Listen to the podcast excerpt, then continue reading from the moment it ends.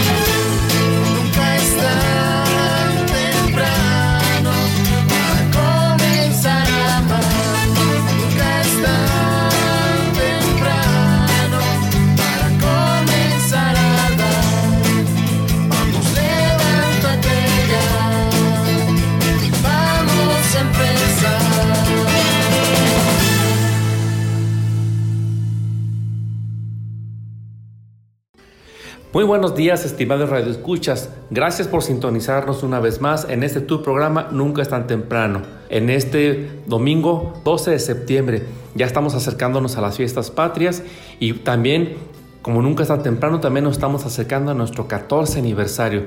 Gracias por estos 14 años que has estado con nosotros, sintonizándonos, y esperamos durar otros 14 años más. Mi nombre es José Loy y me da mucho gusto que estés conmigo en esta bonita mañana de domingo. Y bueno, como cada domingo, pues hoy tenemos un programa muy interesante, es que esperamos que sea de tu agrado. El día de hoy está con nosotros el padre José Antonio Martínez, él es vicario en la parroquia de la Sagrada Familia, es canciller en nuestra arquidiócesis y también es el encargado, el responsable de la dimensión educativa en la, diócesis de San Luis Potosí. Y bueno, pues hoy venimos a platicar precisamente sobre un mensaje que dio el obispo, nuestro arzobispo Jesús Carlos, acerca del inicio del año escolar. Esperamos que este mensaje pues dé luces a todos los padres de familia, ¿verdad? Para enfrentar este nuevo ciclo escolar. Buenos días, padre, ¿cómo está?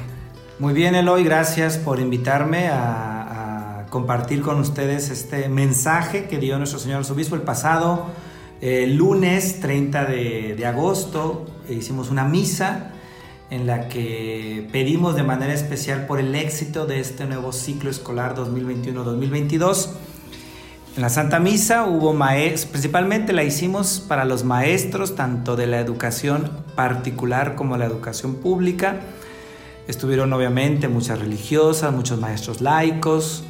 Pedimos por el éxito de este nuevo ciclo y el señor arzobispo nos dio un mensaje basándose sobre todo en los mensajes y comunicados que ha hecho la SEM precisamente desde la pastoral educativa. Y a lo mejor algunos de nuestros radioescuchas se preguntarán, bueno, ¿por qué la iglesia tiene tanto interés en la educación? ¿Por qué la iglesia se preocupa tanto por la educación? Bueno, es muy difícil, miren, entender la educación en México sin la participación de la iglesia católica, eso es obvio. Desde hace cinco siglos ha estado presente de manera activa y propositiva. Desde la primera escuela erigida por Fray Pedro de Gante antes de la llegada de, los 12, de las 12 misiones franciscanas en 1524, imagínate, o sea, desde bastante. La fundación del Colegio de la Santa Cruz de Tlatelolco el 6 de enero de 1536 y la Universidad de México el 25 de enero de 1553. Hasta nuestros días la iglesia ha sido motor de educación en nuestro país. ¿sí? Por eso como iglesia y como parte de la sociedad queremos participar y estar en una constante dinámica de diálogo para una sana dinámica educativa también. ¿sí? Bueno, y en razón a esto, en razón a esto, José Loy, eh, a nivel eh, conferencia del episcopado mexicano, es decir, a nivel de país, Iglesia Católica en México, nuestro país México, existe precisamente una dimensión de la pastoral educativa, que es una parte de una comisión aún más grande, que es la pastoral profética. Eh, bueno, esta pastoral educativa, mira, tiene identidad, misión y objetivo. ¿no? La identidad tiene como finalidad específica la evangelización de la cultura, así como la promoción de un, ojo, de una verdadera educación, no cosas parciales, cosas ideológicas que hemos visto últimamente ¿no? en la educación. ¿no? Lo anterior a través de una lógica de diálogo y encuentro, de salida y de misión. ¿verdad? Tiene una misión, ¿verdad? Obviamente está para servir a la iglesia en México eh, a los responsables de provincias y diócesis de la pastoral educativa de cultura con el fin de promoverlos en el trabajo cotidiano de la iglesia al pueblo de Dios, así como a ciertos ambientes específicos. Es decir, obviamente participamos en nuestras misiones en las escuelas, universidades, asociaciones de maestros, padres de familia, autoridades civiles de educación, de cultura, agentes de cultura, etc con el objetivo de promover, animar e iluminar a través de encuentros y un continuo diálogo con representantes de los distintos sectores educativos y de cultura de la Iglesia y del país a las provincias eclesiásticas y diócesis con el fin de ofrecer nuestra lectura de los signos de los tiempos, así como las opciones pastorales fundamentales del proyecto global de pastoral que es del 2031 al 2033. Bueno, propiamente esto es a la pastoral educativa hacia nivel México. En San Luis Potosí, en nuestra arquidiócesis, tenemos también precisamente la pastoral educativa con el objetivo igual de promover, animar, iluminar el encuentro del diálogo eh, con representantes de los distintos sectores educativos de la arquidiócesis de San Luis Potosí para desarrollar una formación integral cristiana que beneficie el proceso de un pacto educativo entre todos los responsables de la educación, porque todos tenemos que participar en la educación. Todos somos responsables de la educación. ¿sí? Las líneas de acción, bueno, vamos a seguir difundiendo los contenidos del documento que se llama Educar para una nueva sociedad. Muy interesante este libro, hay que leerlo, es un, con propuestas eh, que ayudan bastante al sector educativo, no solo eh, particular, sino también en el sector público. Continúa promoviendo la implementación de los talleres de educación para padres de familia, porque también los padres de familia necesitan. La educación es íntegra. Dar seguimiento a los esfuerzos de colaboración de la dimensión con la red de educación de, las conferencias, eh, de, las, los diferentes, de las diferentes casas religiosas, de la Universidad Pontificia de México, eh, etc. ¿no? Buscar caminos para implementar de acuerdo a la realidad de nuestro país el proyecto del Santo, Papa, del Santo Padre Francisco eh, acerca del pacto educativo global. ¿sí? Que a lo mejor hace ya tiempo hablamos sobre el pacto educativo global. Desarrollar una adecuada pastoral universitaria que pueda promover de manera articulada y específica una atención a las universidades públicas y privadas de nuestra sociedad potosina. ¿sí? Bueno, por eso, por todo esto que les he dicho como iglesia y como parte de la sociedad, queremos participar eh, en una constante dinámica de diálogo para una sana dinámica educativa donde precisamente, mira, mira José Loy, el Estado haga partícipes activos a los diferentes sectores de la sociedad. Pues lo ideal es que se convoque y se haga partícipe sobre todo a los padres de familia y que sean ellos en el ejercicio de su libertad los que decidan la educación que quieren para sus hijos. Es lo que nosotros estamos seguros de esto. Por una parte, reconocemos que ser maestro es una de las labores más importantes, necesarias y apasionantes de la vida. Por eso que consideramos que la educación debe ser algo esencial, sobre todo en este tiempo de pandemia. Pues tiene la tarea de educar a las futuras generaciones. Sin embargo, dicha tarea no es algo del mañana, sino algo de hoy y sobre todo hoy en este tiempo de crisis sanitaria pues con su saber, paciencia y dedicación los maestros van transmitiendo un modo de ser que se transforma en riqueza, no material, sino inmaterial. Y así van creando al hombre y a la mujer del mañana.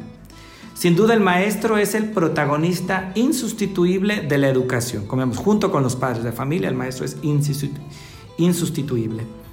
Por eso, eh, de parte de la pastoral educativa de aquí de San Luis, alentamos a todos los maestros a seguir adelante, aún y sobre todo, en estos momentos de particular crisis.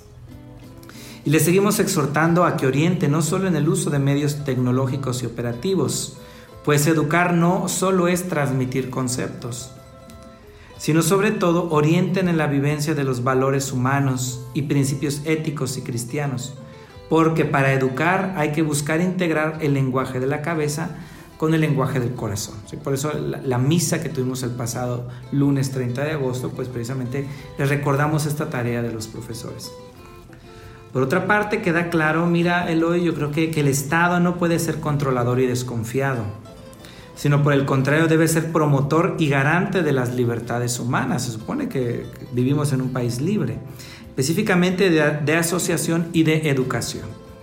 Esperamos que en lo sucesivo todos nos abramos al diálogo constructivo propio de una política de Estado y de la práctica parlamentaria en la que se recojan las voces de todos los que participamos en el sistema educativo de nuestro país.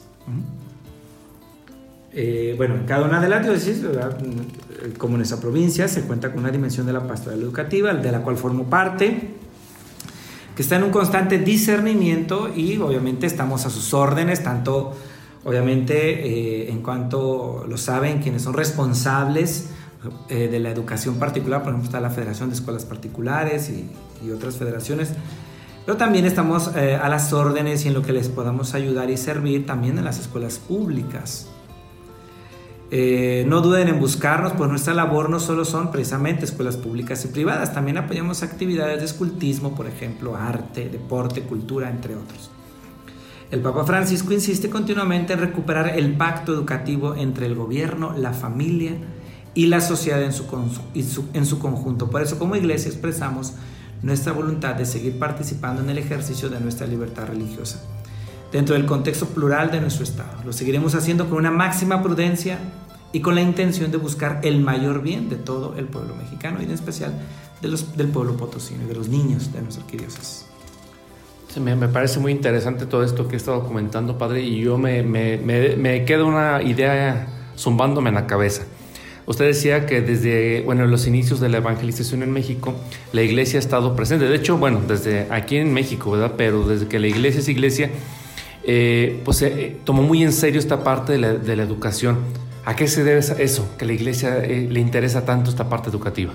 Bueno, pues mira, eh, obviamente desde los orígenes de la iglesia, de los primeros años de la, vida cristiana, eh, digamos, la iglesia, los cristianos fueron creciendo en la sociedad, fueron, fueron, fueron formando parte activa de la sociedad, no se diga en toda la parte del imperio romano, que promovía bastante propiamente la educación, la cultura, que, uno creciera en todas esas áreas educativas. Y obviamente los cristianos eh, fueron también creciendo en esa parte, eh, se fueron creando las... Obviamente, no, obviamente en aquel tiempo no existían las escuelas ni las universidades como existen el día de hoy, ¿no? Precisamente la iglesia, mira, la iglesia cristiana, la iglesia católica, fue aquella que fue erigiendo las primeras escuelas, el primer sistema educativo eh, para todos, fue erigiendo las universidades. Se dio cuenta que la iglesia tenía esa riqueza de conservar ¿sí? Eh, tratados escritos, por ejemplo, desde, desde, desde Grecia, ¿no? por ejemplo, los, los, santos padres ¿no? de la iglesia de Oriente, ¿no? que iban conservando, iban escribiendo, iban traduciendo, ¿verdad? iban este, copiando todo lo que, existía de sabiduría en el Antiguo Oriente, se fue, copiando, se fue conservando eh, el cristianismo le fue dando un plus a todo esto, se fueron creando con el tiempo las universidades. Es decir, la iglesia siempre ha sido el motor para educar. Jamás, jamás la iglesia, y esto es un mito ya, todo el mundo lo sabemos, jamás la iglesia ha sido oscurantista, jamás. Eso es un mito que hollywoodense, ¿no? Pero se lo cree quien no ha leído, ¿no? Quien no estudia. Así es. Eso está muy interesante, estimado Radio Escuchas. Vamos a un corte comercial, no le cambies. Sigue con nosotros. Estás en Nunca es tan temprano. Ya estamos de regreso en Nunca es tan temprano. Ya estamos de regreso en el segundo bloque de tu programa Nunca es tan temprano. Como siempre te recordamos nuestros teléfonos en cabina 444-812-6714 y el 444-350-2303. Te recordamos también que nos puedes encontrar en Facebook como programa Nunca es tan temprano. También puedes escribirnos al correo electrónico nunca es tan temprano hotmail.com. Si quieres escuchar este programa o algún otro, puedes hacerlo a través de las plataformas de streaming más populares como Spotify o Apple Podcast. Si tienes algún comentario, alguna duda, llama a cabina. La doctora Maripaz está esperando tu llamada. Y bueno, estimado Radio Escuchas, pues en este domingo pues está hoy con nosotros el padre José Antonio Martínez y pues estamos hablando de esta de este mensaje que nuestro señor obispo el, pasado 30 de agosto pues eh, dio en una, en una misa especial para los docentes con motivo del inicio de, este ciclo escolar. En el bloque anterior pues comentamos un poquito que la iglesia pues siempre ha estado muy interesada en, la educación. De hecho, si lo vemos, comentábamos también en el primer bloque que de hecho la creación de las universidades es una invención de la, de la iglesia. Eh, como decía usted, padre, en, el, en siglos pasados pues se fue acumulando toda una serie de riqueza, no solamente humana, sino también una riqueza espiritual que la, que la misma iglesia fue atesorando y que eh, no, no, es otra cosa más que ponerla al servicio del hombre, ¿sí? para hacerlo crecer, para hacerlo más integral, que esa es la idea de la educación católica. O sea, no es solamente la técnica, no es solamente los conocimientos, eh, sino es una serie de valores, principios, incluso eh, me atrevo a decir que no son solamente los principios cristianos que obviamente se enseñan en las escuelas católicas, sino una serie de valores eh, universales y éticos que pues son el fundamento, de hecho, mucho de nuestra civilización occidental pues está formada por estos, por estos grandes valores. Sí, mira José, lo definitivamente nosotros en este tiempo, en esta época, somos herederos de una riqueza eh, intelectual, de una riqueza, de una riqueza de conocimientos que la iglesia ha ido conservando desde que la iglesia existe, ¿no? Entonces nosotros simplemente somos herederos pues de esa riqueza. Eh, no sé, aquí en México, como decía al principio, no aquí en México, ¿no? Desde, desde, desde el siglo XVI estamos presentes aquí. Eh, los primeros misioneros, su intención siempre fue educar, como ellos ya habían sido educados, educar. Y gracias a la iglesia se conservan precisamente muchos, muchos documentos del pasado, etc. Precisamente siguiendo esta vocación de enseñanza, la iglesia como madre y maestra, nuestros obispos de México, desde la SEM, desde la Conferencia del Episcopado Mexicano, que es precisamente donde están todos los obispos de México, son como una especie de, colegio donde todos ellos están. Bueno, pues eh, precisamente llaman a la reflexión en este regreso a clases presenciales, ¿no? Y precisamente en las vísperas del regreso a clases presenciales del pasado 30 de agosto, la Conferencia del Episcopado Mexicano llamó a la comunidad en general a hacer una reflexión sobre todo a los maestros, a los padres de familia y a las autoridades civiles. ¿sí? Precisamente, miren, mandó un mensaje titulado Discernir con prudencia y pasión por la educación. ¿sí? Los obispos, bueno, consideraron algunos puntos que al final vamos a, vamos a ver, que son siete puntos importantísimos. Es decir, sacaron una serie de reflexiones a lo largo de este, de este año de, de, de pandemia o de este año de crisis, donde ya más de un año de crisis donde prácticamente los niños han perdido la escuela, la mayoría de los niños no ha ido a la escuela. Es una cosa para mí tan triste. Mira, especialmente la, la Unión de Padres de Familia estaba, presentó precisamente una estadística de acuerdo a las investigaciones que hicieron ellos. Y fíjate, José Loya, aquí en San Luis Potosí, cosa tan triste. 250 eh, mil niños en San Luis Potosí abandonaron la escuela y no van a regresar a la escuela. Imagínate, 250 mil niños en San Luis Potosí no van a regresar a la escuela.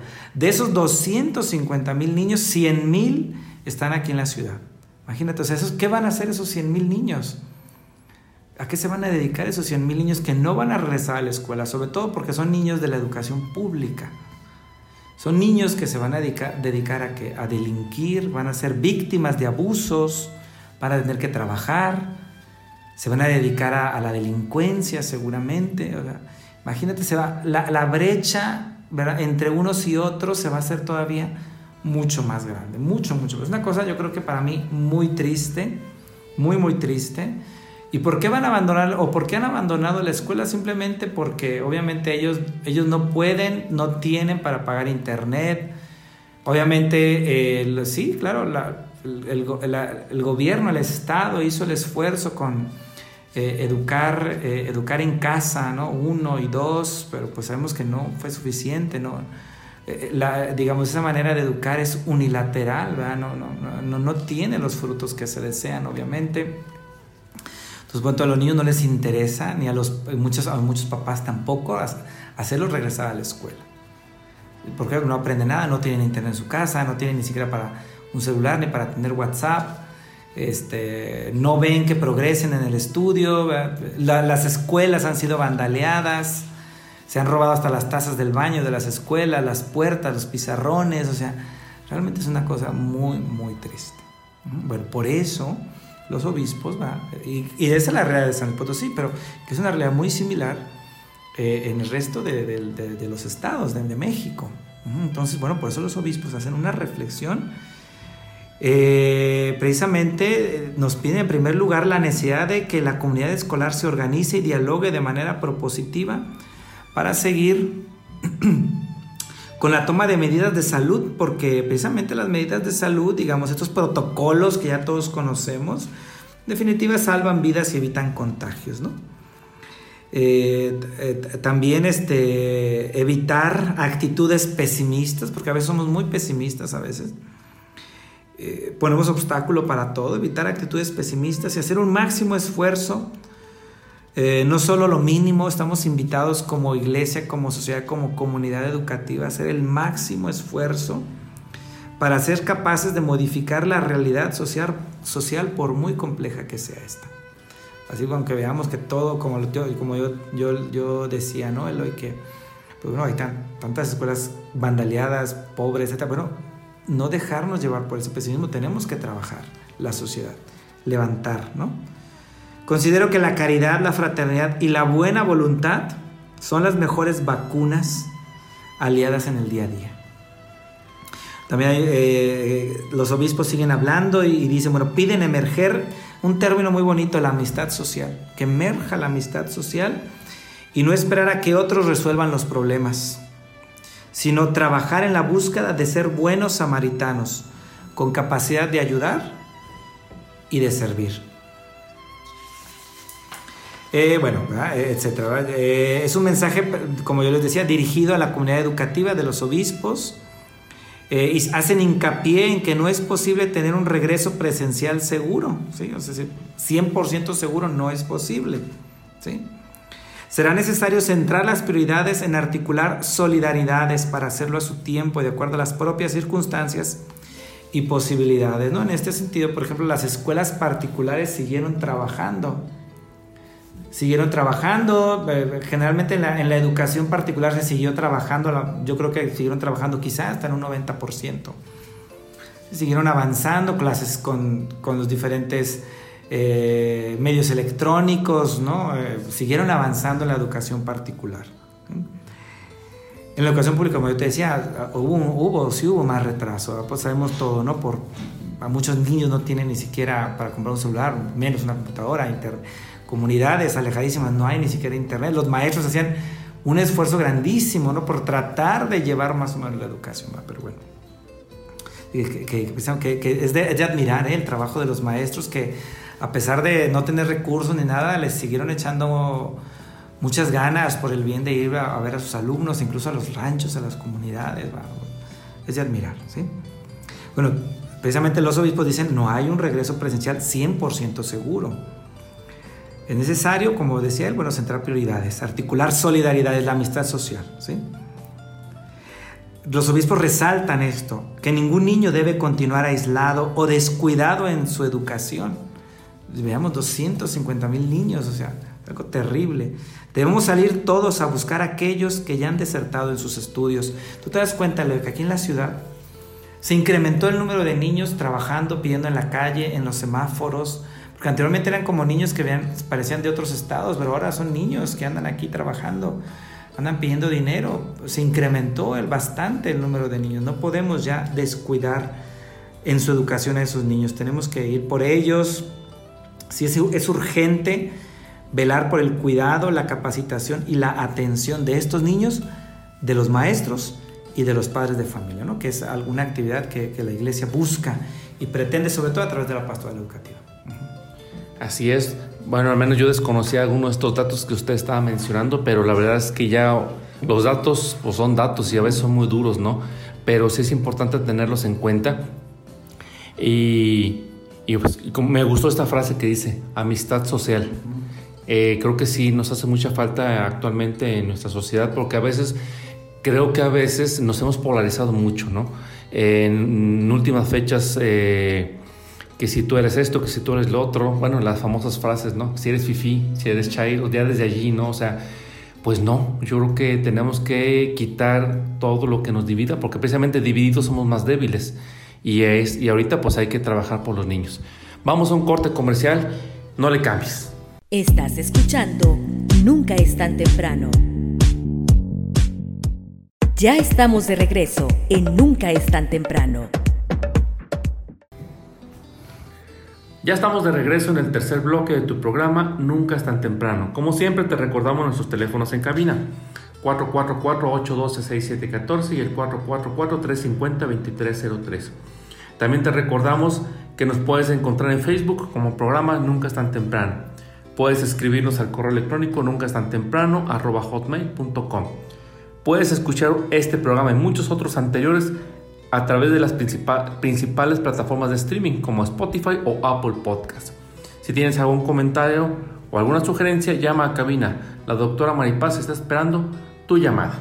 Y bueno, estimado Radio Escuchas, pues eh, hoy está con nosotros el padre José Antonio Martínez y pues estamos hablando sobre esta cuestión del mensaje que dio nuestro Señor Arzobispo el pasado 30 de agosto en una misa especial para todos los docentes encomendando a nuestro Señor el inicio del ciclo escolar pero también estamos reflexionando sobre lo que nos dicen nuestros obispos mexicanos sobre este inicio de clases.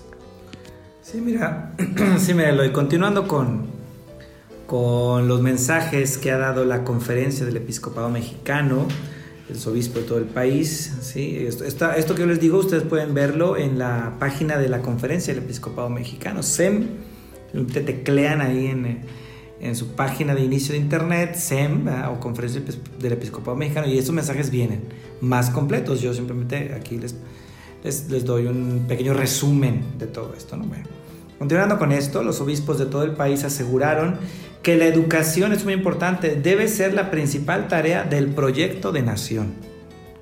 Pues solo con un compromiso serio, decidido y generoso se podrá velar por el bien presente y futuro de la niñez Además que nadie está obligado a lo imposible. Por lo que si no es posible tener un regreso presencial seguro, no se debe hacer. En un mensaje emitido a la comunidad educativa para discernir con prudencia y pasión por la educación, los prelados resaltaron precisamente esto, que nadie está obligado a lo imposible. Como yo les decía, pues, híjole, hay muchas escuelas vandaleadas donde ya no hay ni puertas, ni baños, ni agua para, para lavarse las manos, menos jabón y gel, ni nada de eso. Eh, bueno, nadie está obligado a lo imposible, por lo que si no es posible, como dicen ellos, tener un regreso, se tienen que ver prioridades, articular solidaridades para hacerlo a su tiempo, pero eh, con las circunstancias y posibilidades de cada lugar, pero sin retrasar tanto el regreso, porque es necesario que los niños regresen a la educación.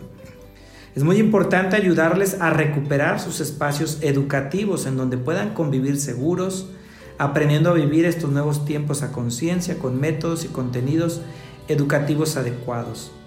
Ningún niño debe continuar aislado o descuidado en su educación. Debemos salir todos a buscar a aquellos que ya han desertado de sus estudios. Estamos hablando que en San Luis Potosí 250 mil niños, es una cosa terrible. También es urgente velar por el cuidado, la capacitación y atención de nuestros docentes y padres de familia. Añadieron que es urgente organizarnos entre todos los miembros de la comunidad escolar así como de la sociedad en general para garantizar el adecuado regreso presencial en las escuelas. Lavados de mano, la sana distancia, el uso correcto de cubrebocas, todo lo que ya sabemos, ¿no? De protocolos de cuidado definitivamente pueden ayudarnos a salvar las vidas. Tenemos que ver al tiempo como un aliado, día a día, mediante el diálogo, la buena voluntad y el trabajo. Somos capaces de modificar las realidades sociales por muy complejas que éstas sean. La caridad, la fraternidad y la buena voluntad son las mejores vacunas contra actitudes pesimistas, la ira, la ansiedad, la indiferencia. Hoy nos toca hacer los máximos esfuerzos. Todos tenemos que hacer un esfuerzo máximo. Eh, a la autoridad civil le corresponde proveer de políticas públicas, recursos y gestiones competentes para la correcta respuesta frente a este momento histórico complicadísimo.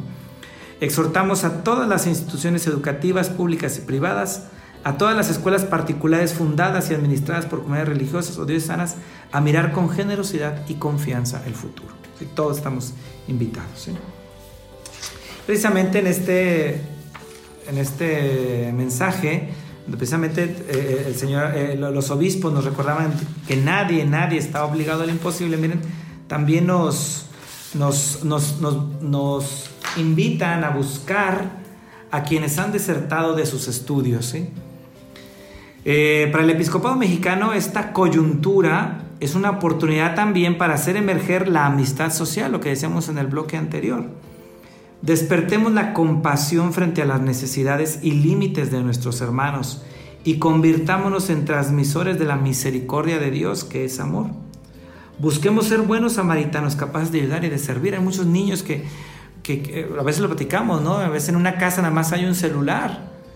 Y, obviamente, pues, no, ¿cómo van a estar? en casa donde hay tres, cuatro niños, no pueden comprar tres, cuatro computadoras. Casi nadie puede hacer eso. No hay banda ancha que soporte estar en cuatro sesiones de internet al mismo tiempo, o sea, en una casa. Entonces, bueno, es una cosa. Busquemos ser buenos samaritanos, ¿sí? Eh, tras pedir una atención integral para los niños, adolescentes, jóvenes, estudiantes, la conferencia del episcopado mexicano destacó la importancia de ayudarles a recuperar sus espacios educativos. Yo te decía que hay muchas escuelas vandaleadas, ya no tienen a veces ni pizarrón, ni puertas, ni ventanas, ¿no?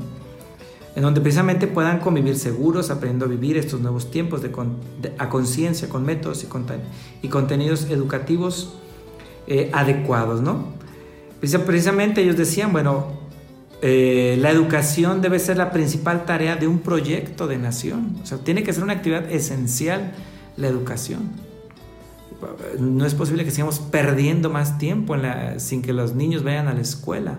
O sea, la educación es esencial. Los obispos le recordaban a la autoridad civil que ella es la responsable de proveer de políticas públicas, recursos y gestiones competentes para la correcta respuesta frente a este momento difícil histórico. Mientras que las instituciones educativas, públicas y privadas, hay que ver con generosidad y confianza el futuro. También los obispos, miren, hicieron un llamado a los sacerdotes, religiosos y laicos a apoyar con generosidad los esfuerzos de las familias promoviendo acciones de regularización y promoción educativa, ¿no? Por ejemplo, hay, hay en las parroquias, en ocasiones hay, hay muchos, en las, hay, mucha gente en las parroquias que son maestros jubilados, por ejemplo, ¿no?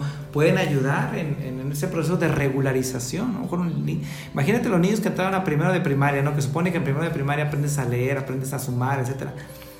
los niños no saben hacer eso ahorita, entonces eh, niños de 6 años, de 7 años que no saben leer, eh, bueno, se, puede, se pueden hacer estas prácticas en las parroquias, maestros jubilados, personas que sepan algo de educación y puedan ayudar apoyar a estos niños que necesitan esta regularización, como ponerse al corriente, ¿no? Bueno. A los padres y madres de familia, abuelos, cuidadores, el episcopado los exhortó a desarrollar condiciones de confianza, prudencia, de paz y verdadero desarrollo humano. Eh, la paciencia todo lo alcanza, ¿no? Diría Santa Teresa pidamos a nuestra Madre Santísima de Guadalupe que interceda por nosotros ante, ante su Hijo. ¿sí?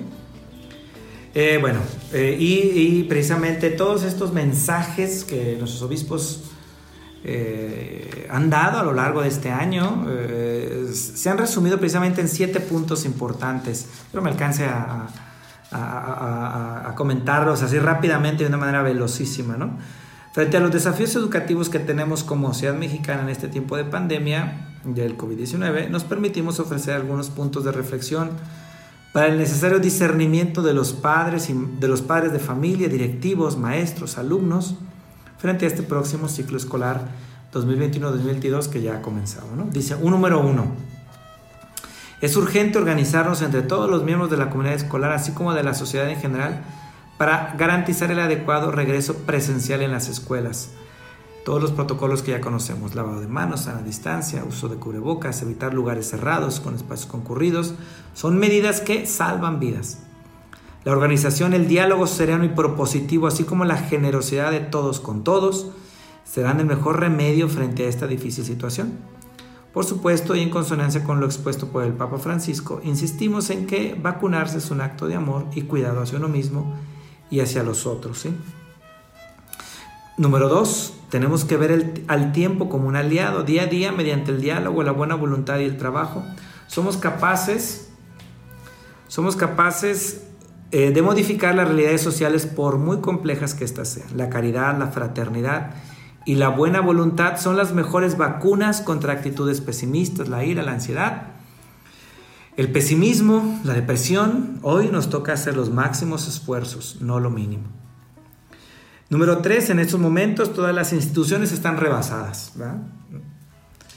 Por ello es tiempo de hacer emerger la amistad social, la generosidad que surge de la cruz de Cristo que nos enseña a amar, a servir y no solo a esperar ser amados o servidos.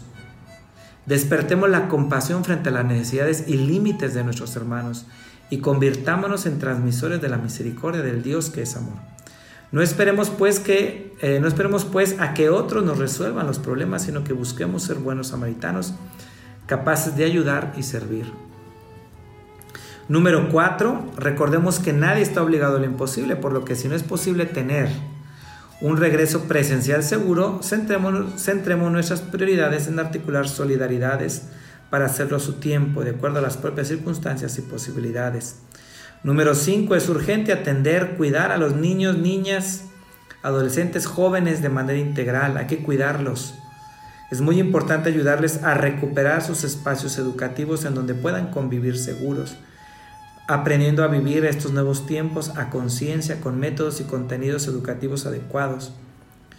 Eh, ningún niño debe continuar aislado o descuidado. Debemos salir a buscar a aquellos que ya han desertado en sus estudios. ¿sí?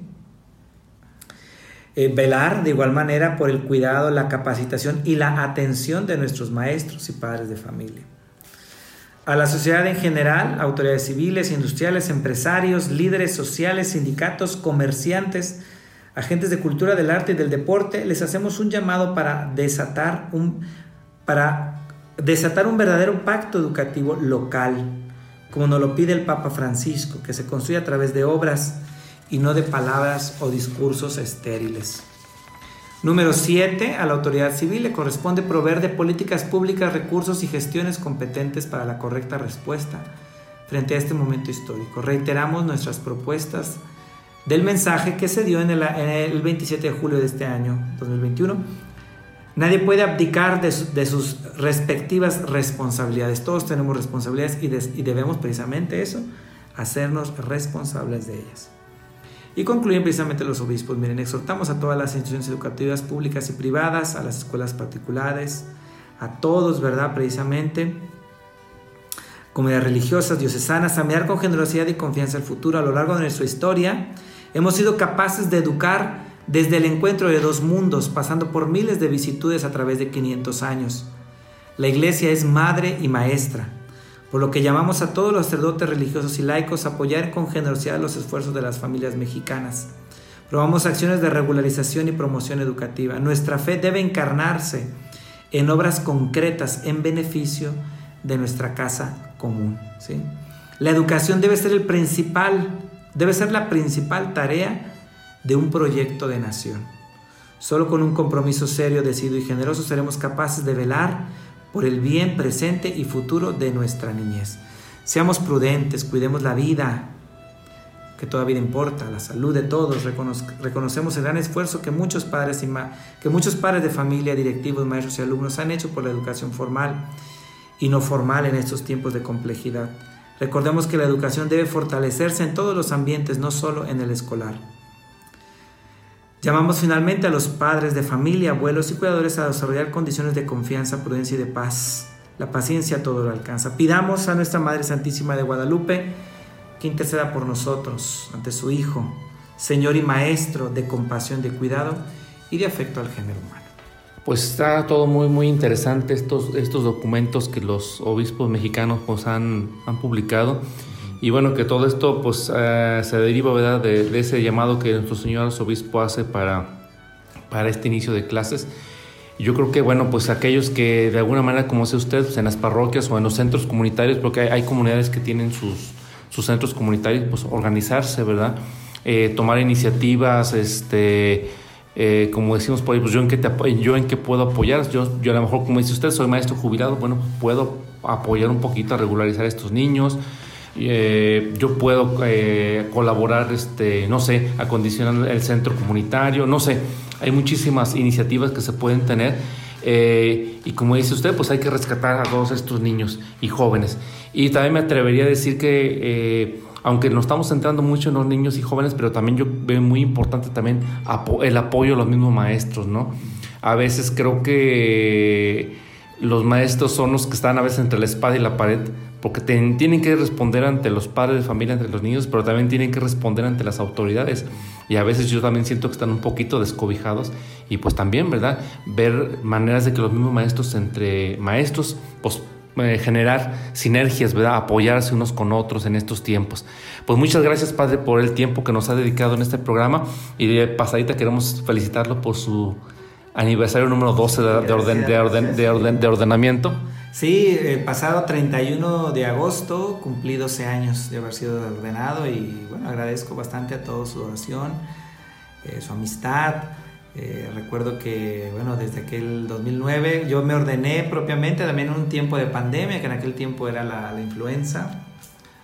H1N1, si no me equivoco, se llamaba, se llamaba en aquel tiempo y este y pues bueno, desde entonces, bueno, 12 años ya agradezco a todas las, a, a todas las parroquias en las que he estado, ¿sí?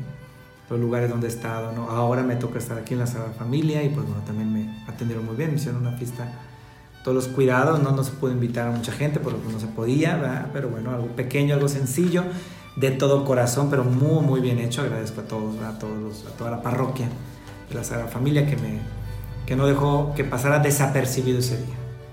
Así es. Vamos a un corte comercial, no le cambies. Sigue con nosotros, estás en Nunca es tan temprano. Ya estamos de regreso en Nunca es tan temprano. Ya estamos de regreso en el cuarto y último bloque de tu programa Nunca es tan temprano. Agradecemos al Padre José Antonio Martínez por el tiempo que nos ha dedicado en este programa a darnos el mensaje de nuestro Señor Arzobispo acerca de, de este inicio de clases 2021-2022 con todos los retos y oportunidades que se presentan. Gracias Padre por, por habernos dado este mensaje. Y bueno, estimado Radio Escuchas, pues todos hemos, eh, seguramente todos hemos estado al pendiente de lo sucedido esta semana en la Suprema Corte de Justicia de la Nación. Y bueno, eh, yo creo que... Eh, y bueno, pues es, es nosotros como cristianos, como católicos, pues debemos exigir, y no solamente como cristianos y como católicos, sino como todo ciudadano, debemos exigir a nuestras autoridades que se respete el, primer derecho fundamental que es el derecho a la vida. Sin ese derecho, pues los demás no pueden existir. Exigir a nuestros representantes, diputados, senadores, gobernadores, presidentes municipales, todos aquellos que nos representan, que velen por la vida. Y nosotros como ciudadanos, pues estar observando y, nosotros, y también apoyar a estas instituciones como BIFAC o algunas otras que dan soporte a las mujeres en, situación vulnerable.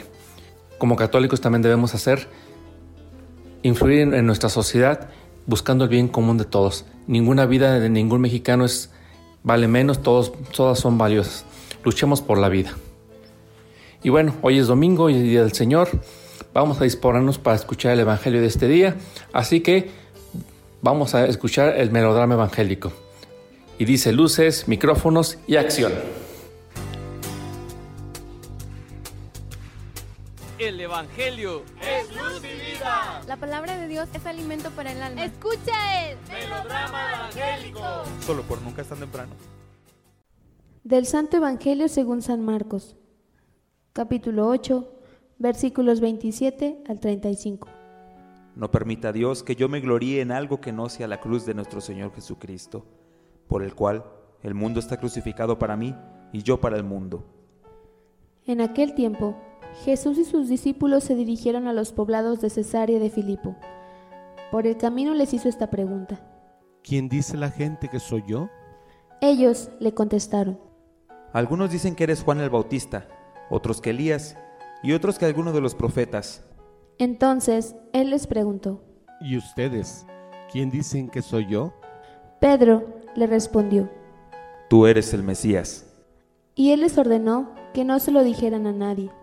Luego se puso a explicarles que era necesario que el Hijo del Hombre padeciera mucho, que fuera rechazado por los ancianos, los sumos sacerdotes y los escribas, que fuera entregado a la muerte y resucitara al tercer día.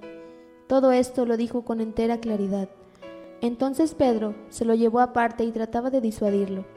Jesús se volvió y mirando a sus discípulos reprendió a Pedro con estas palabras.